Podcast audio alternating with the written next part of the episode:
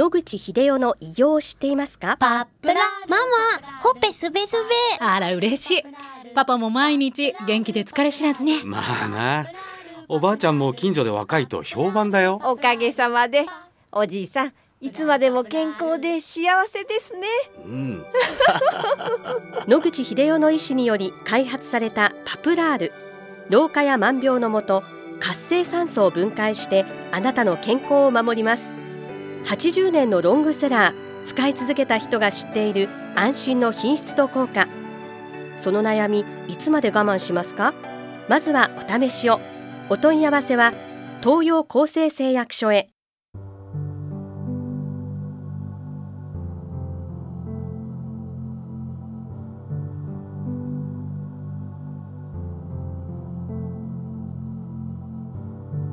はようございますおはようございます。昨年の10月から対談特集をお送りしております白川太郎の実践治るを諦めないですが今月も引き続き皿沼クリニック院長の藤田徹先生との対談をお送りしてまいります藤田先生白川先生よろしくお願いいたしますはい、よろしくお願いします。今回は以前この番組で取り上げておりましたリスナーからの質問なのですがぜひ藤田先生にもご意見を伺いたいということでご相談が入っております、えーそれでは質問を読んでまいります。28歳男性営業職をしています。アトピー性皮膚炎の症状が出ないように毎日1ミリのステロイドを飲んでいます。全くかゆみ知らずになり塗り薬も不要になりました。クオリティオブライフは上がり快適です。ただこれをずっと続けていいのか不安もありますご意見をいただけますでしょうかということなんですが藤田先生いかがでしょうか？はい。この方の場合はですね、どういったようなステロイドをまずね、内服してらっしゃるかっていうのが、かなり問題になります。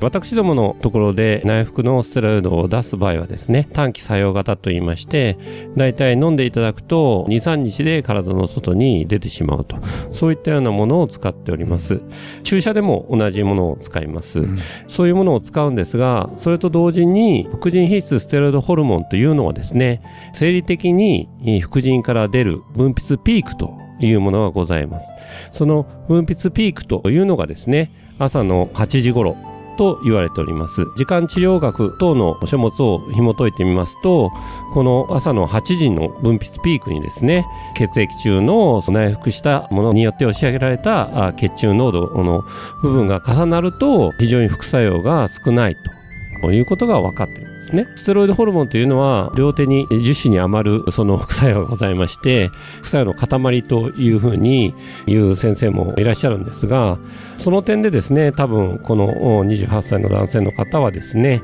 不安があると。いうことだと思うんですね。そういう副作用をですね、少なくする飲み方を実践すればですね、全く問題ないということになるわけですね。知ってる医師というのはですね、なかなかまあ少ない。まあ医療関係者も少ないということですので、そこの適切な飲み方、ステロイドホルモンの選び方、力化というものもございまして、例えば私が使っている短期作用型のステロイドホルモンのおミリ数ですね。で、これがですね、大体あの、プレドニンって言って一般的な先生が使われるあの、ステロイドホルモンの力化がですね、4倍と、お1対4という形ですので、つまり、プレドニンのお大体4倍の量をお飲めば、まあ、効くと、そういう形になるわけですね。そういう換算っていうのも必要になります。しっかり換算をした上で、でなおかつ分泌ピークに間に合うようにですね、特に飲み薬の短期作用型ステロイドホルモンはコートリルっていうんですけども、そういったようなものを朝の6時半からですね、7時半ぐらいまでの間に飲んでいただければ、大体分泌ピークの8時に間に合うと。多少ずれてもですね、間に合うということになるので、そうすると副作用がほとんど出ないし、心配いらないということになるわけですね。ですからそういうステロイドの使い方を非常に熟知してるドクターにですね、ご相談されて、それでもって適切なステロイドを飲んでいただくということが重要になると思います。はい白川先生いかがでしょうか？はい。研修医の時から藤田先生のおっしゃった内在性のステロイドのリズムですね。それは上から教えてもらいましたので夜になるとピークが下がってくるので発作が出やすくなるんだよっていう話は聞かされてました。ピークに合わせて投与した方がいいっていう教育は受けてなかったので、まあ、最初はしんどくなる時間に合わせて飲みなさいっていう指導をした記憶がありますが、まあ、それでもうまくいかないことが多かったので、まあ、先生のおっしゃるようなあの、やり方をするのが飲むには一番いいと思います。ですので、そうすると一番遠いのが夜中になりますので、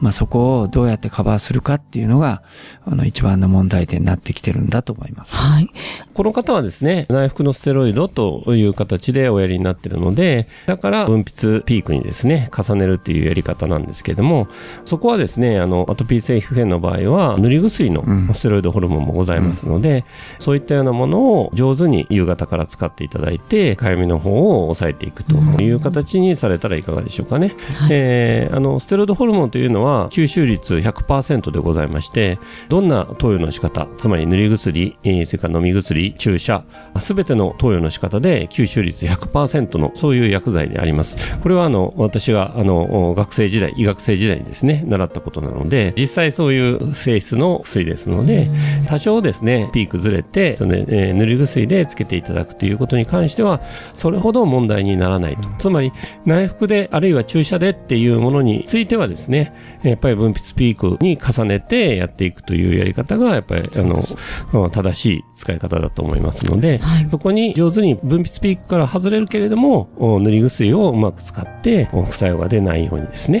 できるだけ持っていっていただきたいということでございます。持続的に使うということは飲み薬とさっき言った注射の場合はやっぱりその分泌ピークに合わせていくということさええ、行っていれば別に問題ありません。塗り薬の方は局所的ですので、えー、だんだんですね、まあ、ステロイドにもあのステロイドホルモンの塗り薬にもグレードがありまして、えー、あの一番強いステロイドホルモンから、うん、あウィークといって、えー、弱いステロイドホルモンもですね全部グレードがありますのでその、うん、一番最初は症状が華々しい時はああの、えー、強いステロイドをですね、うん、使って、えー、それでだんだんとグレードを落としていくとそういう形で、えー、やっていただければ塗り薬の方はそれほど副作用は問題にならないと考えております。はい、ありがとうございます。藤田先生、また来週もお話をよろしくお願いいたします。白川先生もありがとうございました。はい